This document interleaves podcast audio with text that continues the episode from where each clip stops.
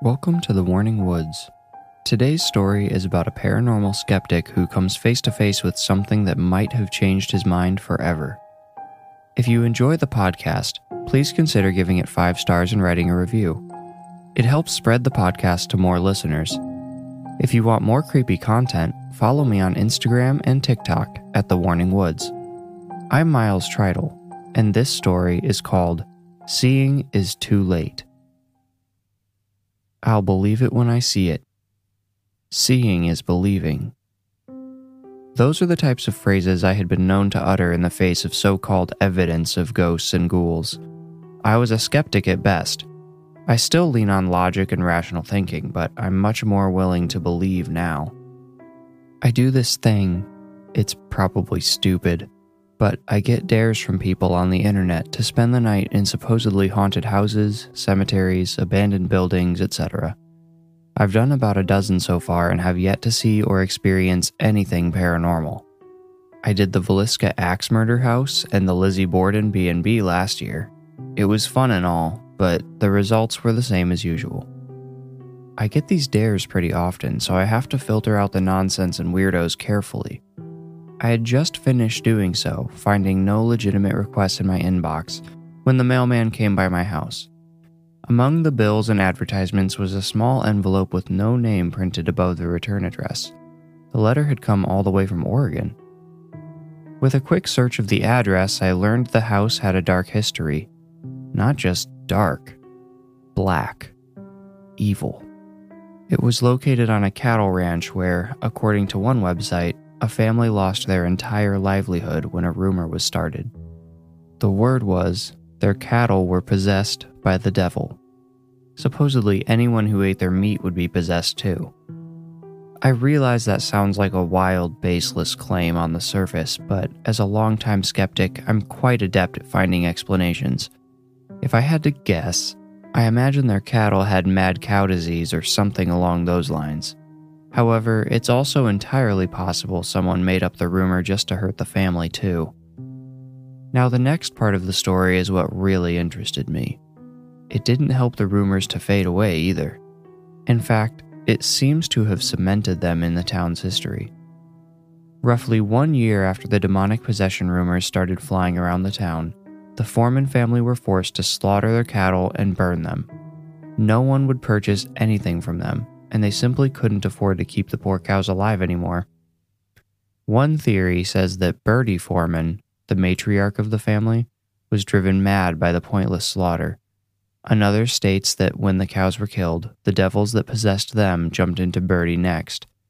For her, the slaughter would continue well after the last cow was dead. After her children were asleep, Bertie and her husband got into bed as well. Bertie waited until she heard her husband snoring, then snuck out of the house. She retrieved a heavy branding iron from the barn. The family brand was a simple design, just a large capital F with the lower line passing through the vertical backbone of the letter. What followed is somewhat speculation, but the result seems to be fact. Bertie returned to the house with the branding iron it's assumed that she went to her own upstairs bedroom where her husband continued to sleep soundly. She hit him once, hard enough to kill him instantly. Then she crossed the hall to the children's bedroom. She had three sons who shared that room. Somehow, she managed to kill them all without them waking. As terrible as the story already was, the ending is what made my stomach turn. Bertie drug her children to the slaughterhouse first, then her husband. At some point, she heated the brand and placed its scorching mark on each of the family members' lips, sealing them shut forever. Some accounts of the murders say it took law enforcement some time to determine it was the F brand that was used because Bertie had damaged it during the killings.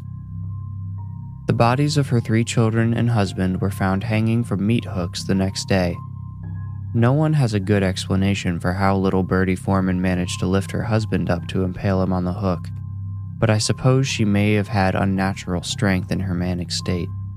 It's not unprecedented. Bertie herself, or what was left of her, was found hanging out of the meat grinder. Her hand was still on the crank.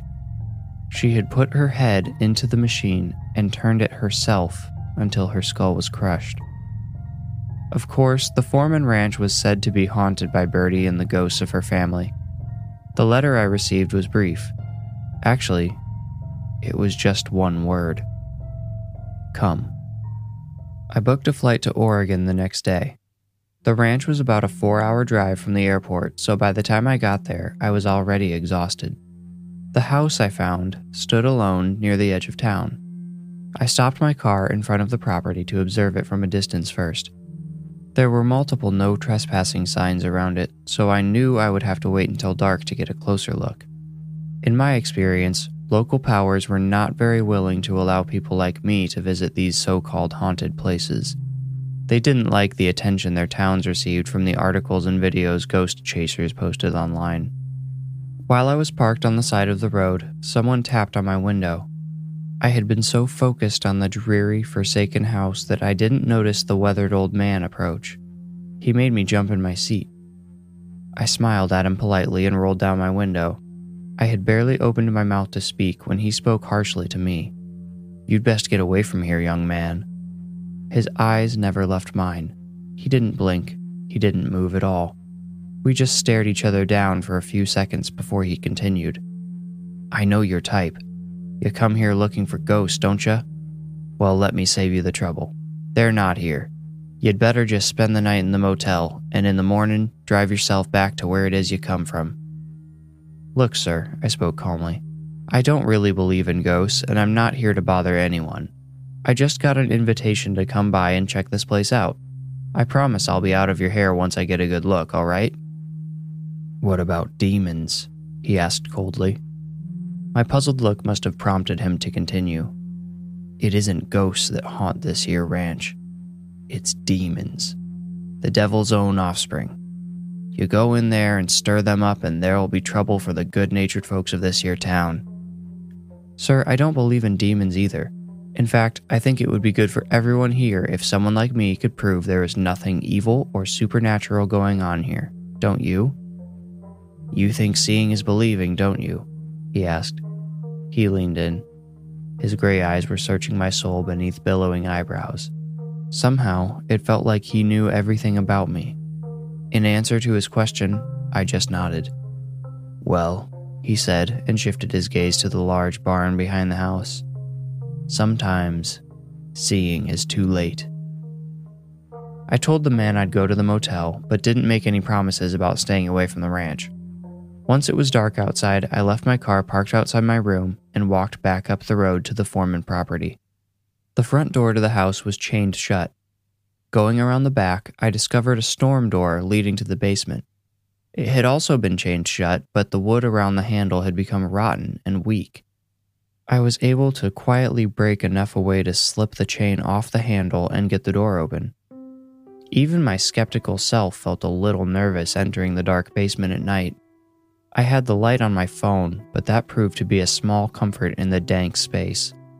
It had a dirt floor and cement walls dripping with condensation. Old furniture covered in mildew and rot was placed up against the walls. In the center was a wood burning furnace that was covered in thick black dust or soot. Lucky for me, the stairs were directly across the basement from my entry point. Reaching them lifted some of my irrational fear. Too many horror movies, maybe, I ascended the stairs, which groaned beneath my feet. I was sure to test each one before putting much weight on it. I entered the dining room, which was attached to the kitchen. It was all still furnished, just as it had been the night Bertie Foreman brought the brand inside. I found a door and entered what must have been the living room. Before I could observe the room, I noticed something that froze me in place. The front door, which had been chained from the outside, was wide open. The night gazed back at me, beckoning me to return to it. I declined. I slowly crept further into the room. I thought I heard a noise above me. It sounded like someone walking and maybe dragging something along the floor above. The stairs were next to the front door. I swallowed my fear and approached them. Going up the stairs quietly was an impossible task. I mitigated as much creaking as I could while trying to listen for whoever had entered the house. When I reached the top, I heard a door shut. I couldn't excuse it away as a draft either. The door had closed slowly, quietly, as if whoever was in there with me was trying to stay hidden. Then I heard a sound I'd rather not describe. Let's just say what I heard made me much less surprised when a door down the hall, the one I'd heard shut before, opened to reveal the blood soaked apparition of Bertie Foreman. I was directly in her line of sight. I immediately thought she saw me as she stood in her gory nightgown wielding the dripping brand. She began to walk toward me and I screamed, Stay back! But she ignored me. She continued forward and I closed my eyes, bracing myself for whatever horror she would inflict on me. But then I heard a doorknob turn. I watched her enter the children's bedroom. I couldn't take it. I couldn't listen to this woman murder her children, even if it was only a ghostly replay of the real tragedy. I ran down the stairs, not caring to be quiet this time. I went through the open front door, but the feeling of safety only lasted a moment. Down the road, I saw a pair of headlights. As the vehicle passed under one of the town's few street lamps, I saw the distinct markings of a sheriff's deputy. I fought off panic and weighed my options. The deputy was undoubtedly coming by to check on the house, and with the broken lock, he would definitely search inside. Between that and the ghost of Bertie Foreman, I knew hiding in the house was not an option.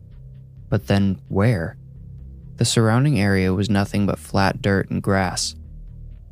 That was when I saw the barn.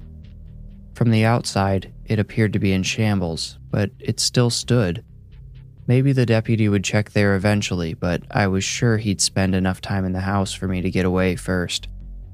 I put the house between me and the approaching deputy and ran to the barn. I found the sliding doors weren't locked. Maybe they had been at some point, but the wood was so rotten there was nowhere to attach any locking devices now. I squeezed my way through the doors and got inside. The meat hooks hung in the dead center of the structure. They swayed gently in the breeze that penetrated the decayed walls. I used my phone's light to get a better look at them out of morbid curiosity.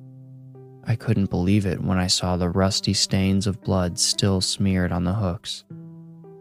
A car door slammed outside, and I turned instinctively. That's when I saw them behind me.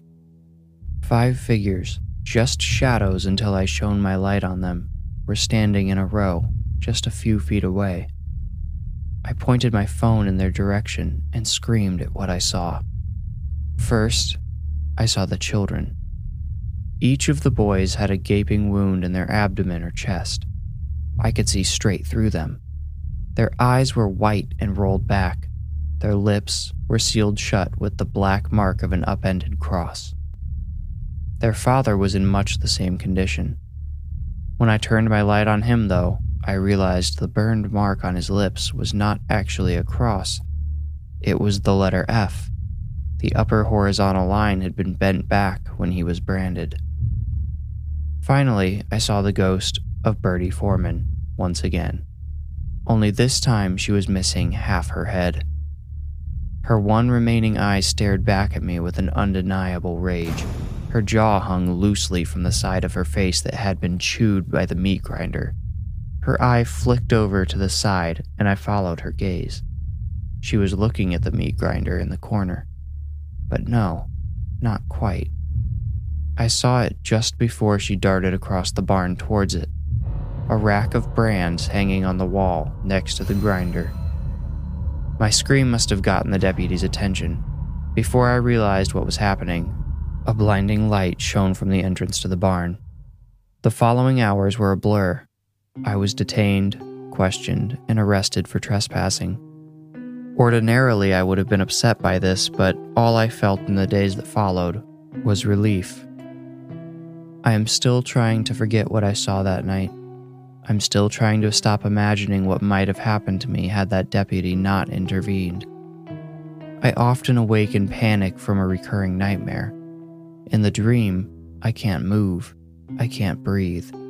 I'm hanging, I look down and see the end of a hook protruding from my chest. I try to cry out in pain for help, but my lips won't move. I have seen, and now I am more willing to believe. Just remember the words of that old man, the man I realize now was trying to save me. Sometimes, seeing is too late.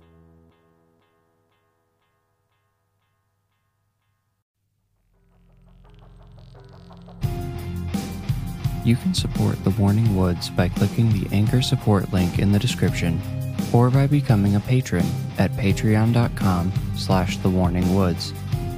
Of course, the best way to help is by writing a review and following this podcast in Apple Podcasts or subscribing on your favorite podcast app. Thank you for listening.